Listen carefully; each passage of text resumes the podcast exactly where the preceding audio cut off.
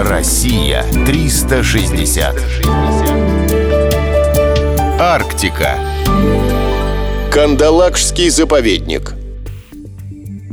Утками никого не удивишь. Они появились на планете 50 миллионов лет назад.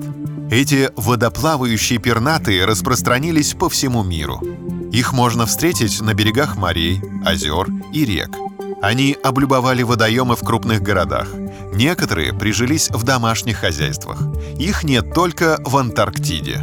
Однако есть виды уток, которые находятся на грани исчезновения. В 1932 году в Мурманской области был основан Кандалакшский заповедник. Он раскинулся на побережье и 550 островах Баренцева моря. В его состав входит также Кандалакшский залив Белого моря, отсюда и название.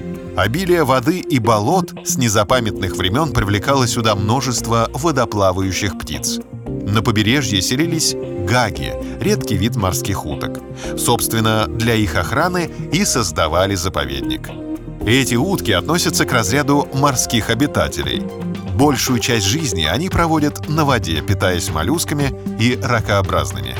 Гаги — отличные ныряльщицы. В поисках пищи они способны погружаться на глубину до 20 метров. На берег они выходят только для того, чтобы отдохнуть и произвести потомство. Здесь птицы не брезгуют насекомыми и дождевыми червями. Благодаря гагам повезло и другим представителям животного мира. В заповеднике вольготно живется медведям, лосям и оленям. На островах можно увидеть нерпу и морских зайцев. Зимой у тюленей появляются малыши, и острова превращаются в детские ясли под открытым небом.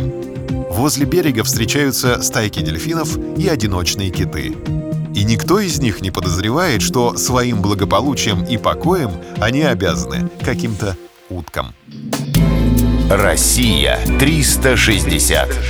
Всегда высокий градус знаний. Только на «Радио Искатель».